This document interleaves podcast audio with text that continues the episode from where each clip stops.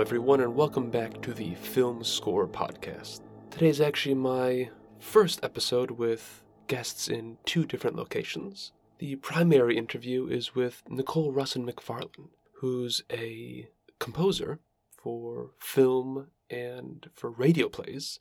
And joining her is Christopher Norris, who's a voice actor that has done ooh, a few dozen radio plays with Nicole. Imagine it's a very prolific working relationship that they've created for themselves. So, of course, we talk about their radio plays and their creative process, as well as diving into a lot of other deeper topics, such as accessibility and discrimination in film broadly, as well as film music, and their work in creating their own mini studio with some of their other friends and colleagues. Along the way, we talk about the program from Sony called AWAL, the set of virtual instruments from UJAM that are focused on low price point and accessibility.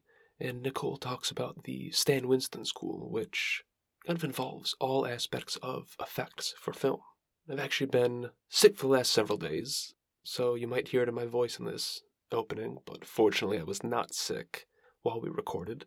But this has pushed back my recording of my uh, January through March recap, so I'll probably get that done sometime this month. I know you're all waiting at the edge of your seats for that, but I assure you it's coming. Now you can find out more about Nicole and Chris on their various social media, and of course, you can do the same for me. I also finally gave in and made a Facebook page for the film score. So if that's your scene, be sure to check that out as well. But on to the important part, the interview. Sit back, open your ears, and I hope you enjoy.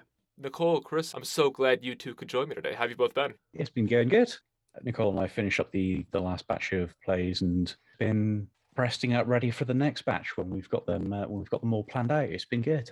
Great. I ate really good beans this morning, refried beans, and I, I'm just like, um, one thing that I've learned a lot about music is that most people who are rockers, rappers, composers, and that kind of thing. I used to think I was weird about meeting celebrity chefs and, and getting into cooking, and I found out everybody is obsessed with cooking because cooking is a blend of science meeting art and that's what music is and then and i suddenly find out all these people are obsessed with cooking and bragging about uh, corn on the cob that's my cat in the background she's another guest yeah and uh, you know like any type of food or they go to restaurants and get obsessed with meeting celebrity chefs like i do so today Really? i had like the most awesome refried beans and it was so exciting Nice. So, Chris, you did mention that you're waiting for the next batch of radio plays to get planned before you two can get rolling on them. I know that that's a like a very prolific collaboration you two have done. I mean, how many radio plays have you two worked on so far? I believe the count is twenty two. we're gonna go for 50 between us and then like other people want to participate in the radio plays Yeah. So can I just if it's um I want to explain that. So what happened is I'm in a program called AWAL, which is under the Sony Music branch. It's based out of London. You start kind of just at a basic level. They watch you. If you do really well, you're supposed to put out lots and lots of work. That's one of the reasons for these radio Mhm. plays. And Donald Glover and Finneas, who just won an Academy Award for No Time to Die, those are the most prolific examples of excelling within the AWAL program. They help you if they think that you're ready. So um, obviously, I'm interested in film scoring and things like that, but also kind of secretly or not so secretly, I would love to put out an album like The Weeknd. You know, his collaboration with Daft Punk, but with slightly more rock and roll, like that kind of thing. So I, I, I love Pharrell Williams, who ironically, I'm going to talk about UJAM today. Um, and I love different people who balance that once you reach a point where you are ready to move on from just kind of self-releasing your own music regardless of genre they love people who are extraordinarily passionate not just to love it but they live for making music and they love people who want to bridge between film and music so please like join the program and that's i'm so happy to tell anyone about it because i love it Okay, perfect. How did you? We'll circle back to the radio plays in a minute, but I mean, how did you get involved in the program, find out about it, and what has or how has it helped you so far? Well, what it is, is they encourage you to be really productive. So, one of the first things they do in the job interview process is they ask you how many albums you plan on releasing. And they ask you different questions. But um, I found out about it through the web. I mean, I was just reading about Donald Glover, and then I was reading about different people who had come from this spectacular program. Then I went on their social media, and I'm really big on, like I've told you before, like diversity and that kind of thing. And I saw that not only within diversity, like yes, we have black people women and that sort of thing queer people but they're not like the token queer person. They promote women who all look different queer people who all look different men of every age you know it's so diverse within the diversity. So then after that i applied to it waited and shortly after my 31st birthday i got accepted into it.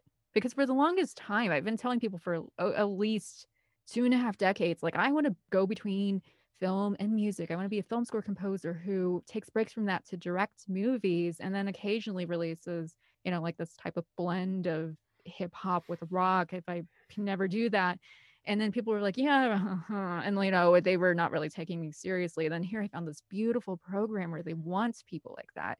But also, you know, lots of the things we read in the media discourage people because they make it so youth oriented like you if you haven't done anything by age 23 you're just a goner and that's completely false. I mean it took like i said right after i turned 34 i'm going to turn 35 in june and i don't see why i cannot keep going because i, I just think you're never too old and the longer you take to get out of your rut the longer it will be to achieve things.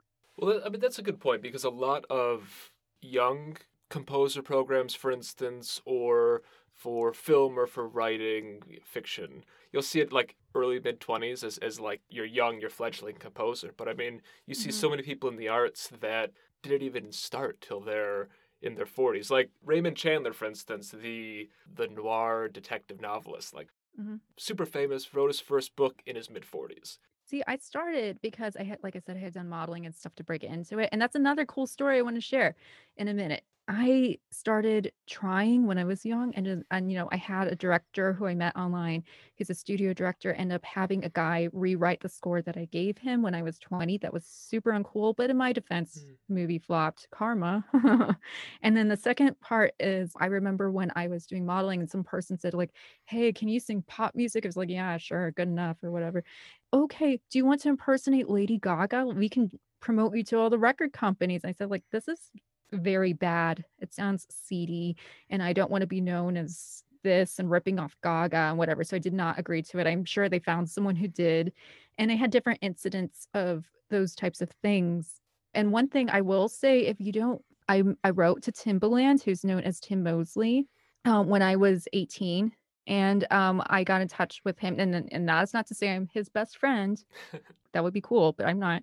I just wrote to him and I told him this super whiny 18 year old girl stuff like i'm so depressed. I hate school. I'm studying stuff that i'm never going to use blah you know and uh, i don't know what i'm doing because I, I, produce beats but not everyone is standing out because i wish i could stand out. I'm as good as these other guys and i love the neptunes and i love you and and you work with justin timberlake. I love justin timberlake and you know all kinds of stuff. These are the people i see myself wanting to be exactly like and what he wrote back many months later after apologizing for not getting to it sooner. And he wrote me this long note and it said, and I'm just rephrasing this because he was way more eloquent. um, I'm a Midwestern girl. Okay. Um, I speak Midwestern.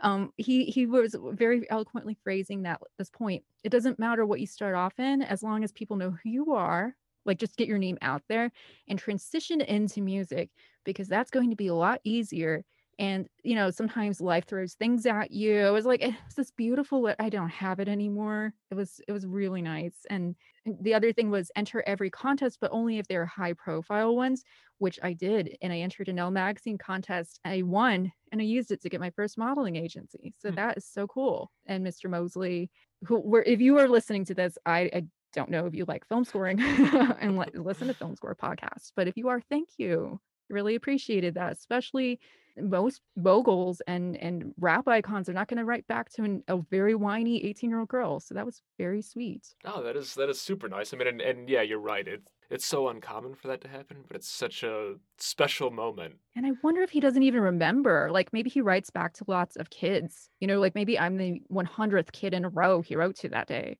Even if it was like that's just that many kids that hopefully or i mean certainly if, if he's writing that well that he's inspiring or has inspired. So good for him. He is, yeah. So is that what kind of pushed you to then step into modeling as a stepping stone for work in film and music? well it didn't work out but i kind of hoped it, it would work that way like people were are more aware of who i am as a result of that for being a, like a, a failed model i think i've gotten a lot of promotion out of that i mostly just modeled stuff like hair things and it's also uh, in makeup it's a really good starting point too because i think in the sensationalism of I, I guess like a clickbait media and all that in this culture, people are going to be like the flute player, oh girl who's been a model, and they suddenly assume you're really good looking or better looking than you are, or more talented than you are, or whatever it may be.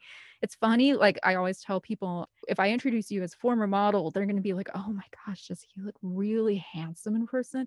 Whereas if I say this guy's a waiter, it, hmm. it doesn't matter if you look like Chris Hemsworth and you're a waiter or a car salesman they will be like, oh, he's cute, but you know, he's a car salesman movie star model, you're suddenly a better human being and more attractive. And it's a really powerful marketing thing. Interesting. Was like, were you cognizant of that up front, or is that a realization in hindsight? No, hindsight. I gotcha. I gotcha. So then, how did the the transition happen? That how did how did you realize at some point you were, and I'll use your words, a failed model, to then to then move forward? Well, I always was trying to break into filmmaking and I just didn't have a means to do it. So I just started drawing stuff because I wanted to get things that count for IMDb and my heroes, my personal heroes, not for their talent, for who they are as businessmen and just kind of people, are Peter Jackson, James Cameron, and Hans Zimmer. So um, I always wanted to blend. Like, what if Peter Jackson were most of the time Hans Zimmer, and then he ended up expanding into film and he took breaks to direct these incredible movies and they're all directors who my favorite guys but also people who beyond them are directors who value quality over quantity and direct science fiction blockbusters those kinds of things. The closest thing to that material is animation and also i wanted people there's a friend of mine who is a big special effects guy and he's so cool and one of the things he told me was you have to learn how to do this because I could do this and, and just make you stuff. I can make you dolls or whatever it is. And his name is David Monzingo. He's so cool, so talented. He makes I mean, you, you look at every great movie, he's been a part of it from the Jurassic Park series to uh, things like The Shape of Water. Um, he, his workplace was involved in that um, up to some of the, I believe, some of the new Star Wars shows that are out on Disney Plus. I'd have to double check the last one, but I think he also did a Tom Hanks mm. movie mm. on Apple Plus. So you can see this is a guy who like you want to take advice from, and I want to credit him. Like you need to learn how to do these things. Of course, more than one person has told me that, but David is the one who's told me the most properly. And if you don't do learn how to do these things, then people are going to take advantage of you basically. That's what happens um, that's my wording i think.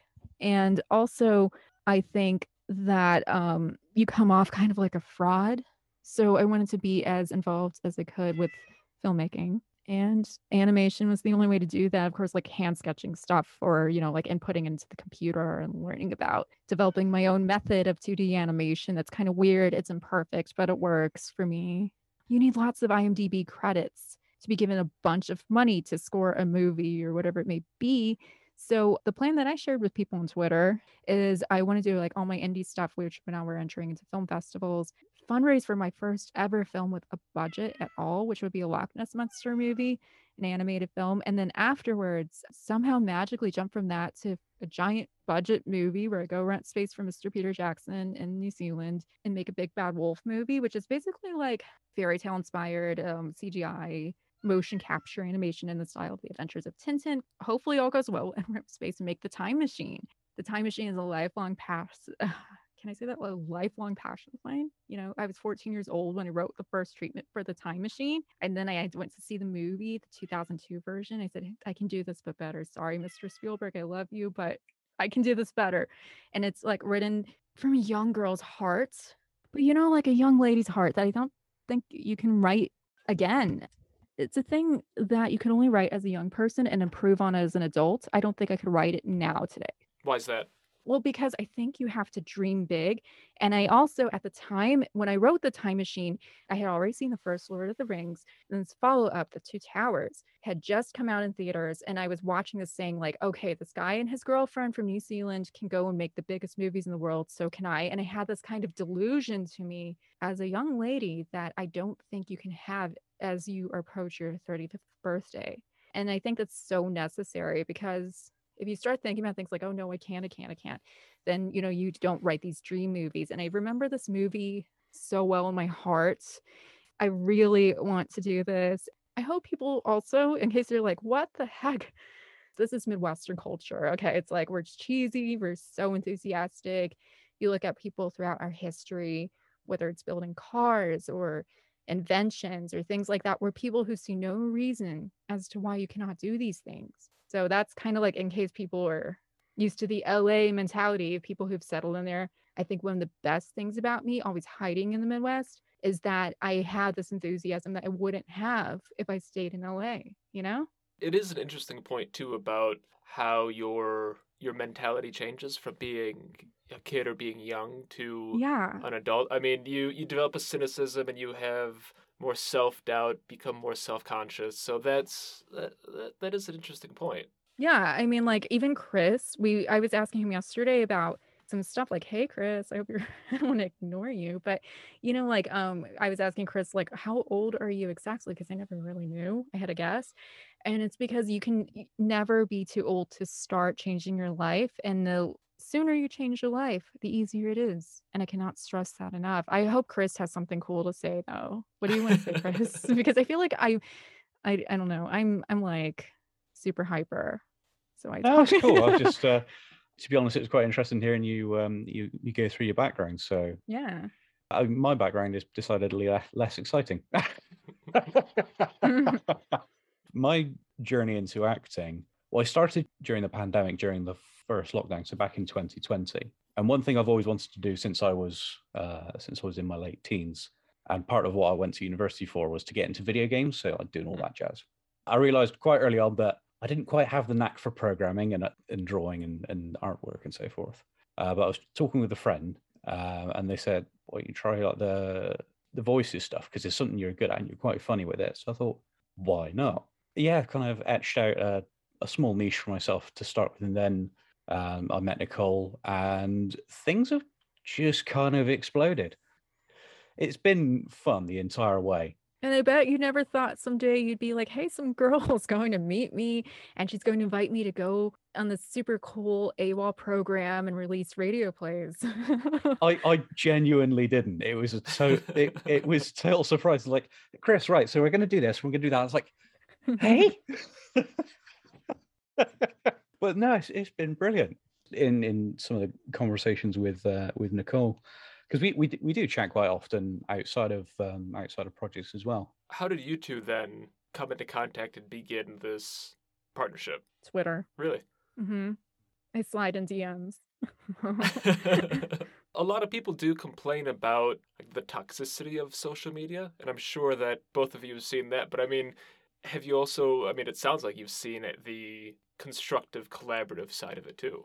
Oh, for sure. Yeah. You do see a lot of toxicity and, and some bad elements that creep through, but it's it's normally, like you say, it's, it's quite a collaborative and uplifting environment, at least in the the acting the acting sphere. I, I can't really speak to any of the others. Actually, I've you know the other day and chris is aware of this i had a, and i won't name the publication but i had several issues and and the ujam team is aware of this hi ujam um you know i had multiple libel suits or whatever you want to call them, like battles for since 2008 with different publications. The final publication was refusing to remove several articles. One of them was um, an article where they took a picture of a girl's adult video and a still from I forgot who she is. I don't know, like some model or, or pageant girl turned model or whatever, insinuating that was me. It looked nothing like me. It was a very tall blonde girl with an orange Trump tan. But um, They were insinuating that was me and they were refusing to take that down. The other one was a horrible rumor that actually um, the man who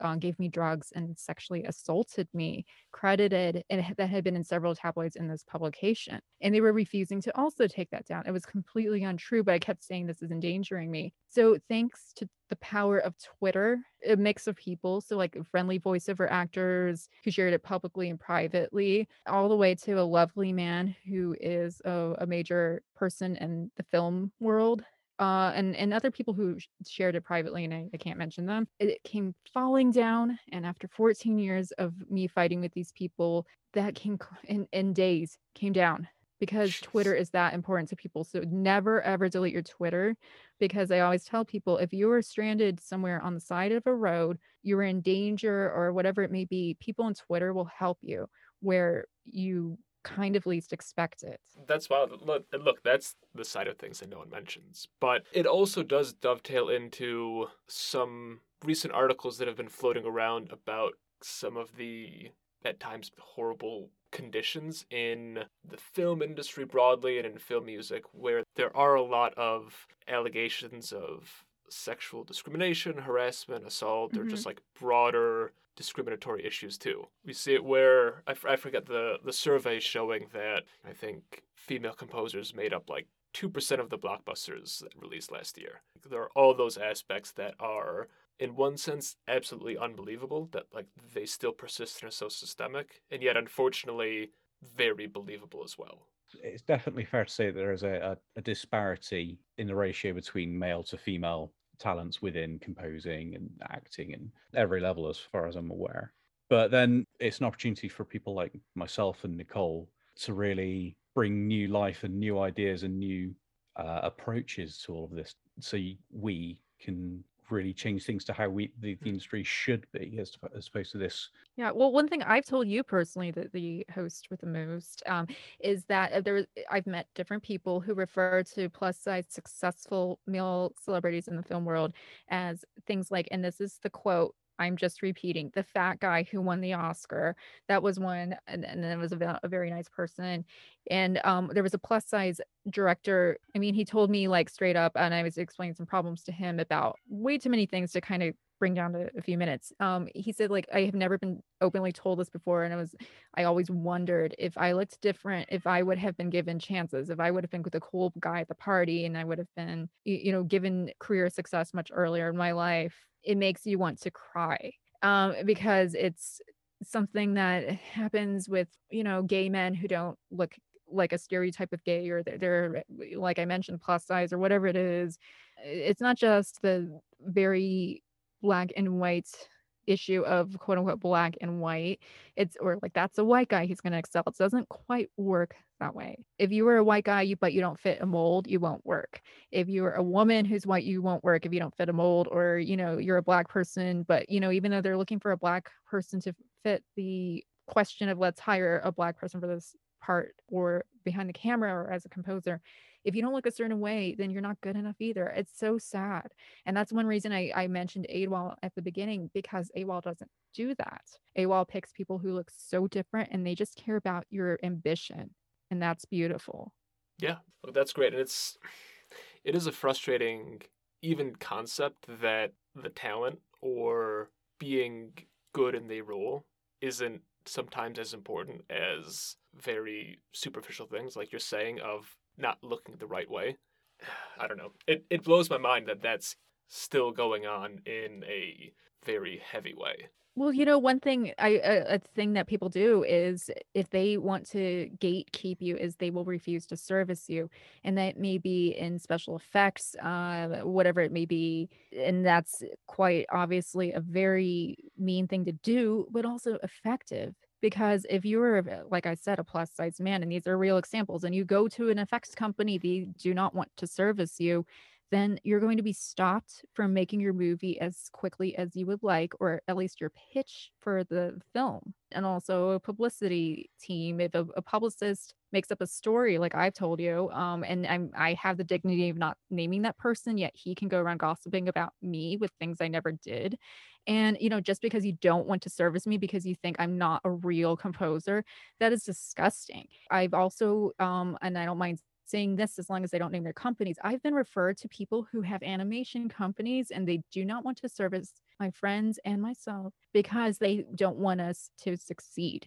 In that case, I would think it's very classist that only people who have certain degrees and certain backgrounds and that but in my case, eh, we're just a bunch of people who are not from the film world originally or film parents and that kind of thing. And we want to get into filmmaking and making these beautiful blockbusters and starting with animation to slide into blockbusters and the fact that people don't want to service us just because of that and then they we we have these talks like okay well you say that's going to be over a million dollars and and your currency.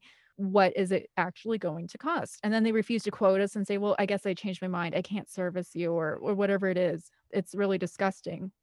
Jeez that it's so is it safe to say then that one of the reasons why you two and your broader group formed and coalesced was as a response of dealing with third parties and instead wanting to just do everything together?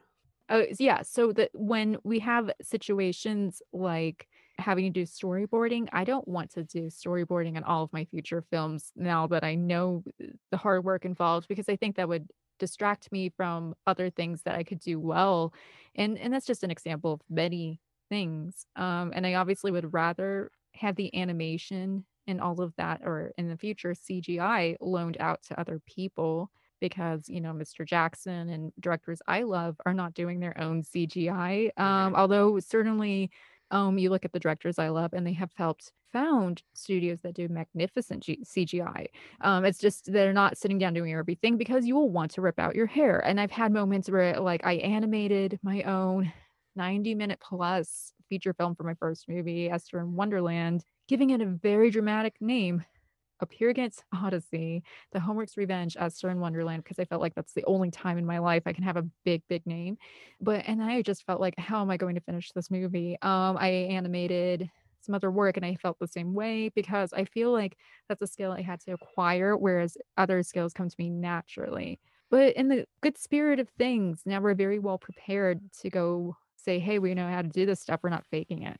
How big is that learning curve? Because obviously, you don't just like wake up one day and go, all right, I'm going to make an animated film and then do it. It's bad. And, you know, one of the things I didn't know is like people kept pushing me to Stan Winston school and I kept saying like, uh, I don't really know because it's like, what if this is gimmicky? And actually, I think one of the best, I hope someday to say like I won an Oscar because I enrolled in Stan Winston school special effects courses um, because you you get very hands on. You can practice making puppets and different things, and it trains your mind to be positioned into thinking what special effects are about. And several different directors recommended it to me. Mr. Monzingo teaches some courses there that are pre-recorded and they're awesome. Um, and a whole bunch of people from his workplace. There are all these people who basically, if you want a crash course into knowing what is involved in the day to day operations of being someone like my favorite directors, they actually have people from their movies who come mm. along with Mr. Monzingo who go and teach people what things are behind Avatar, Lord of the Rings, all of these movies and making masks, puppets, um, the combination of acting with CGI and, and practical effects, like super cool things, how to direct people if they're in monster suits.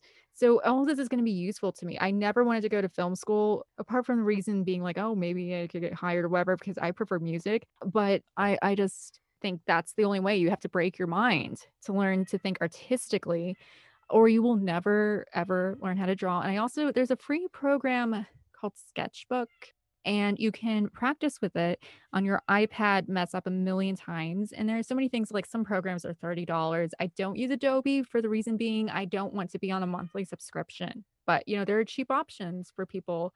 Pixelmator pro that is an excellent piece of software i use all the time for animation and it's just so good. It's cheap. You can even make mock green screens on it. You can take things out by highlighting all the green. You can do super cool things with it. And that kind of transitions us into talking about UJAM as well, which is has some similarities, but from the music composing point of view of trying to find alternatives that are affordable that can let you produce something that's maybe not the same as having a, a hundred piece orchestra, but will at least like still sound good. Well, actually, it kind of is though. It's kind of okay. So I'm really, really super excited because I get excited about all kinds of software. Um, and I'm I'm so happy that I was asked to test things out in UJAM and now I'm kind of glued to it.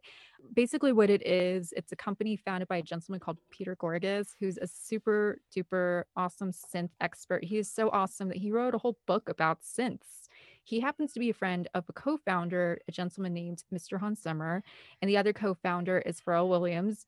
So these are all gentlemen. What they have in common is that they believe, and I'm going to see if I can find a quote from him.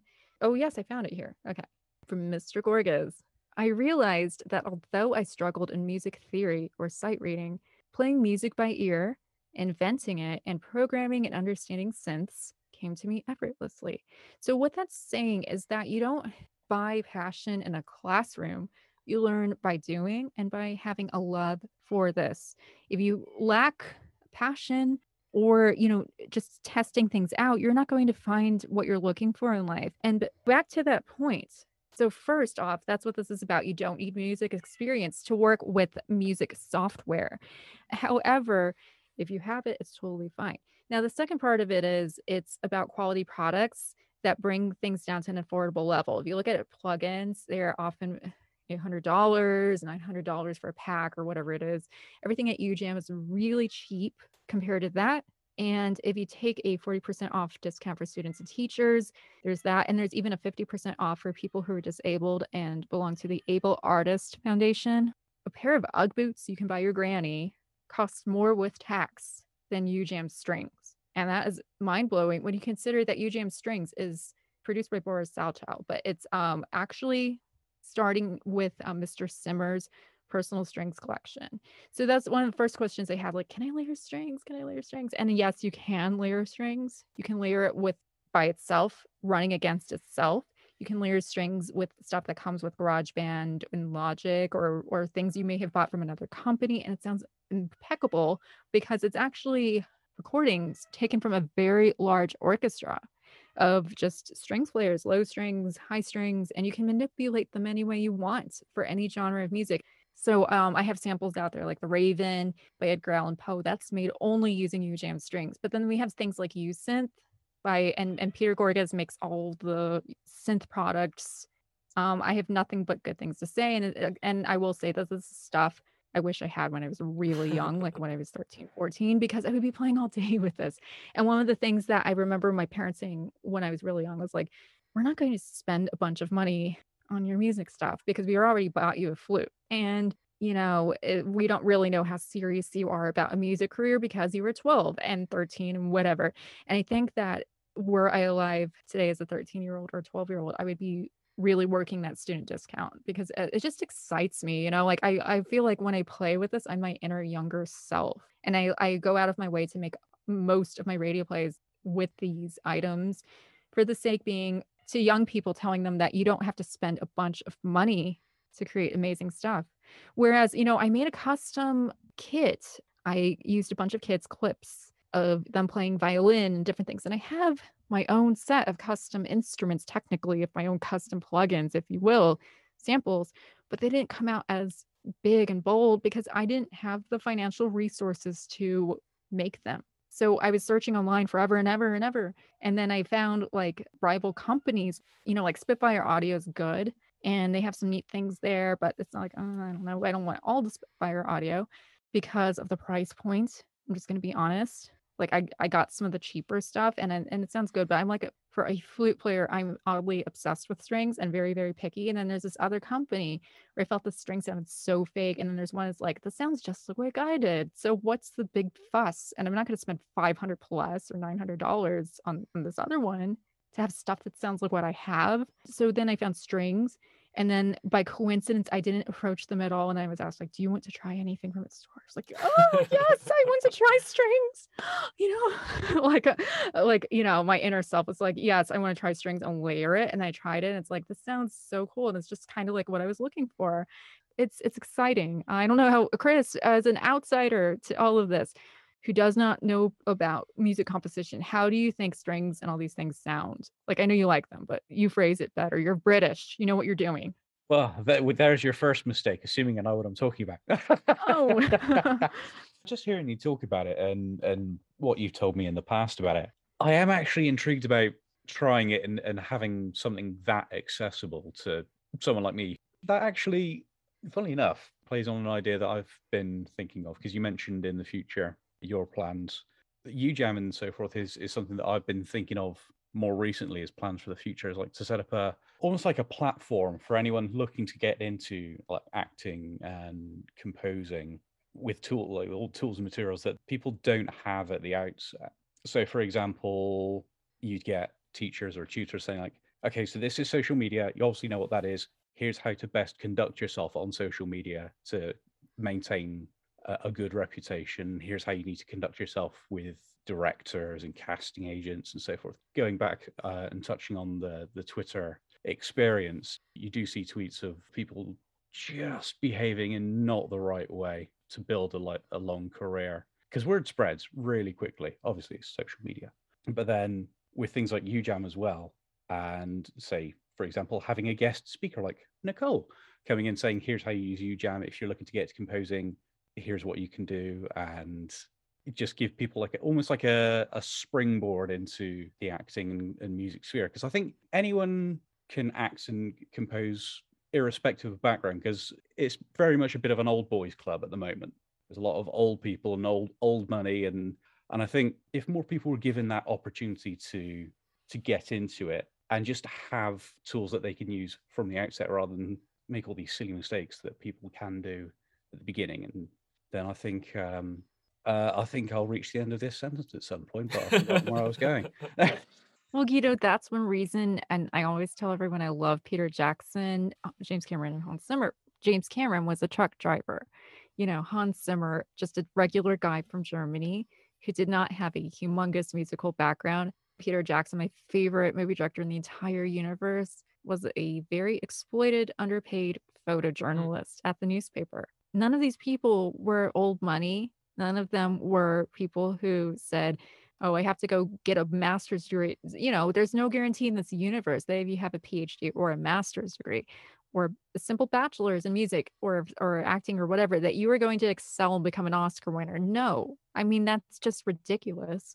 I, I can tell you about a bunch of people who have very famous university degrees who are serving coffee in West Hollywood. Okay for 10 years plus or or waiting tables. I mean, and and they're not untalented, but there's no guarantee that, oh yes, I'm going to go to Harvard or Oxford or wherever it may be, that you are going to excel. No, I have a university degree. That's like I mentioned at the beginning, writing to that gentleman, Mr. Mosley. That's one of the things I was telling him. My gut feeling says I'm never going to use this. It's going to be a waste of time. And I was right. And I, I feel bad saying that. But, you know, for most things, you don't really need a degree. It's a myth sold to people that you have to be a university graduate or you were worthless as a person. And that's kind of why I like you, UJAM. I like Richard Simmons. You know, I, I I like so many people, and I'm fans of their business sense because I feel that it holds people back and you could be spending those years of your youth. I feel worse. I graduated early when I was 19 going on 20 because I worked so hard, like had no summers off and didn't have a life. And anytime I had a life was only because I basically metaphorically ran away to attend red carpets and to just kind of go to stuff I wasn't invited to, whether it's like BMAs or, you know, like a gathering in Manhattan or whatever it like whatever. I just feel wronged by the education myth. And I don't know, I can go on all day, but yeah that does like speak to just like how brutally difficult it is to truly break into the film industry broadly whether it's acting composing like directing i mean you can do a lot of things you can do a lot of shorts very indie films and then i just see and talk to so many people like on the film composing side of it where you're then spending years and years and years just working your ass off trying to get that next break, but like there are so many other people trying to do that too. I don't want to come off like you know like like I'm a cynic, but you know one one thing I hope people gain from this is the perspective that Chris and I bring today is the perspective of what if people don't help? And what if you have to reach for your goals yourself? Because all of your life people are saying you're too whatever it is in the fill in the blank with something negative or you're not enough of something. So very few people like i, I mentioned um, you see success stories of people where they've been helped who are wonderful men and some women because we don't have a lot of women in film film music whatever it is but what about if nobody helps you okay that's just the reality for most people that's why most people are serving coffee at starbucks because people are not helping them you just have to create opportunities for yourself. And one of those things is that nobody can stop you from releasing as much music as possible. That's one of the most beautiful things I've learned from this whole AWAL experience is that, yeah, go ahead, Nicole. You can release 100 albums of radio plays. Okay. And then people are like, oh, really? But actually, that was one of the first things I, I told AWAL is I said, I will get you anywhere between 50 to 100 albums because I will work and I will not sleep and do whatever it takes I think um, if you have a work ethic, sometimes that's the only way to outsmart all of this mess of the whole system of way the way things work. On that point, and this will this will kind of bring us full circle before we do end up wrapping up, is on the radio plays. You know, I typically only have composers on here, so I, you know, I, I never have the chance to have other people involved in the production. So I'm curious because it seems like the plays are really just you and Chris working on them. Yeah. So what we do, I work on with a solo actor or actress, and I give the person kind of a time to shine reading, like say Samantha with the Raven, Samantha B. Hutton. Uh, she's also doing some other ones for me. Um, who and I just kind of give one person a time to basically you get to know them as an actor actress but also i really want people to be hired and i feel like i do my part so well because you know with miss Shiguna's chickens which is an indie animated feature film we have that's kind of going around film festivals right now so far two of the people in the movie have been hired by i mean not hired but taken by talent agents because of being in miss Shiguna's chickens okay that's just a little indie project we spent no money on and that's incredible because that means that some of the things you can do to help people don't cost any money. So that's one of the things I do is I write parts for people who have an interest in appearing in my films and I go out of my way to include people. Esther in Wonderland had over 200 actors. Wow. Things like that. And, and just for these little indie things. And like on, on the radio plays, I want everyone to get as many IMDb credits as they can out of them, that a, a, casting person or a film director can land on these things and say, hey, you know, Chris is so good at this, or Samantha, or anyone, because it's just, it, it's just so hard. It's a rat race to be cast, and they don't hire people unless you have enough proof that you can act, you're responsible, and you're very good at what you do. And so, what's the the working relationship like? Like just just pick one of the recent ones that you and Chris have done. How does that process go both from writing, from doing the music to having Chris coming in doing the voice acting? I mean, how do those in for obviously that's a lot, but like from just a very high level perspective, like how does that process work? Okay. Well, and a standard thing with film scoring, if I score my own movies and hopefully my future movies that I make, I score them when I'm done, or I, at least I, I have an idea and then I do half and half. With these, Chris or whoever my actor is goes in, records, and then I score accordingly. And I split things up after we have a finished acting product. We discuss things, but Chris is welcome to talk about his acting methods. I don't know how you determine these things. Like I tell you what how I want them to go, but I don't know how you determine how you you want to act. I kind of adapt the way I'm acting based on the piece. So a lot, uh, quite a few of the ones that Nicole and I decided on that I went on recorded, they actually have a surprisingly dark tone. So, for example, the cask of Amontilla- uh, Amontillado, and I think I might have mispronounced that quite a few times. Amontillado, yeah, I know. Yeah, sorry, but yeah. So for that, I, I, going in, I hadn't actually read that story before, uh, and as I was reading through it as like a quick pass through, I thought actually this is quite dark so you wouldn't want to be going and saying oh and so suddenly they all went for a drink and then they're dead it felt like a more a more serious more dramatic tone was required and actually that that's been a bit of a, a running almost like a running theme through. Yeah, and I can, if I can explain the reason for that, it's because I wanted not only my actors but myself. We're all sick and tired of being typecast as being like these peppy animation people. You know, in Mr. Goodness Chickens, I did my best, but I can't exactly throw in a, a, challenging score there because it's about a nice lady raising chickens on her farm. You know, I can't have anything like the stuff that you you score to people out for murder or revenge. You know, that's the fun stuff. It's not that other things aren't fun, but I felt like I was limited and then people only saw me as being that. So, um, thanks to these radio plays, not only do I help get people work, but then people can see us having a range beyond simple animation. And that goes for myself too. It's so easy being typecast. It is interesting too how much of a stigma there apparently still is around animation because and I didn't watch the Oscars. Uh, I I refused to watch this year because of all the issues, but one of the things that I saw was how openly they were condescending towards animation, saying that yeah, it's just for kids and that all the adults only watch it because their kids watch it. Meanwhile, one of the nominees was Flee, which was a dramatized documentary about a gay man fleeing Afghanistan. And it's like, one, like how are you that tone deaf, but also how are you keeping such a utterly antiquated view of animation and still perpetuating it? That, that's the, this it's entirely rooted in the past and I hope beyond hope that people will will start seeing that even at the moment on places like Netflix, um, you've got animations which are really quite quite very much for adults. Death and Robots, which everyone at yes, um, Legacy one. Effects was obsessed with. Yes. Love that. Everyone at, in the special effects industry loved, I mean, for people who don't animate, loved Death and hmm. Robots. Mm. Myself included, by the way, even though I'm not technically a special effects person.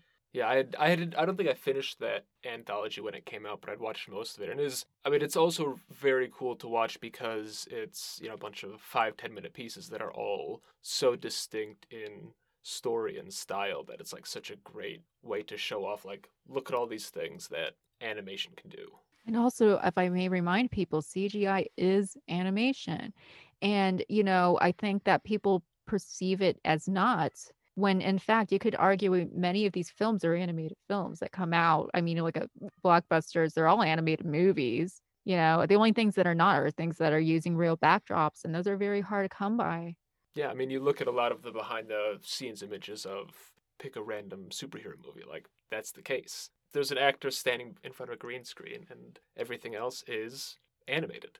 It does look like the time is slowly running out on us but before we do wrap up you know, i know that both of you are, as we've talked about, creating a lot of things. What are some of the things on the near horizon to look out for, to watch, or to listen to? Well, Chris is acting in lots and lots of my work. So, I mean, like Pandemic Breakdown is the live action short film that we're kind of in the process of making. Chris has filmed his end, though, and it's total satire. Um, uh, I'm go- hopefully going to use UJAM to score it because I, I think it has such a diverse mix of scoring. Like, I want to have a waltz with you know like synth stuff and who knows whatever. It's about um a guy in england and chris is one of his friends in the movie gets revenge on his billionaire boss who lives in southern california who has just fired him over basically zoom or a phone call a total jerk of a boss who's so out of touch and he gets revenge by killing his boss by hiring out the services to the Long Island Mafia, and I'm basing my character on the Long Island medium. like for the sense of, of this film, I just thought she would be a, a very good inspiration, although I'm not getting the nails. yeah, and, and Chris, does that about some of the, at least the big stuff on the horizon for you? Yeah, pretty much. Looking, uh, in fact, just uh, at the small small anecdote around the uh, pandemic breakdown. Uh, it was quite funny how my scene worked out because uh, Nicole had an idea. It's like, here's a brief sentence as an idea of what I want your character to say. Go nuts. so yeah. I, I, think I think I what was it like four or five different takes of me just saying random yeah, rubbish. They combined them. And then I put an old film effect on it, which is fun. And you know, that's kind of how it is. Like I have a bunch of ideas co that are mine, and then co-written. Some are like with Ryan McGregor, and some are with Kieran Goodwin, and you know, like all, all this mix of things. But yeah, once again, Nicole Chris, thanks for joining me. It was fun chatting with both of you, and I'm looking forward to uh, to what's coming out in the future for the two of you. Thank you very much. And it's uh, it's been it's yes, been thank fun. You. Good, very good, and I'm I'm glad we didn't neglect you too much. And also, my cat joined us as a guest. So whoever thinks like, what? Who is that in the back? It's a cat. This whole time, it's a cat.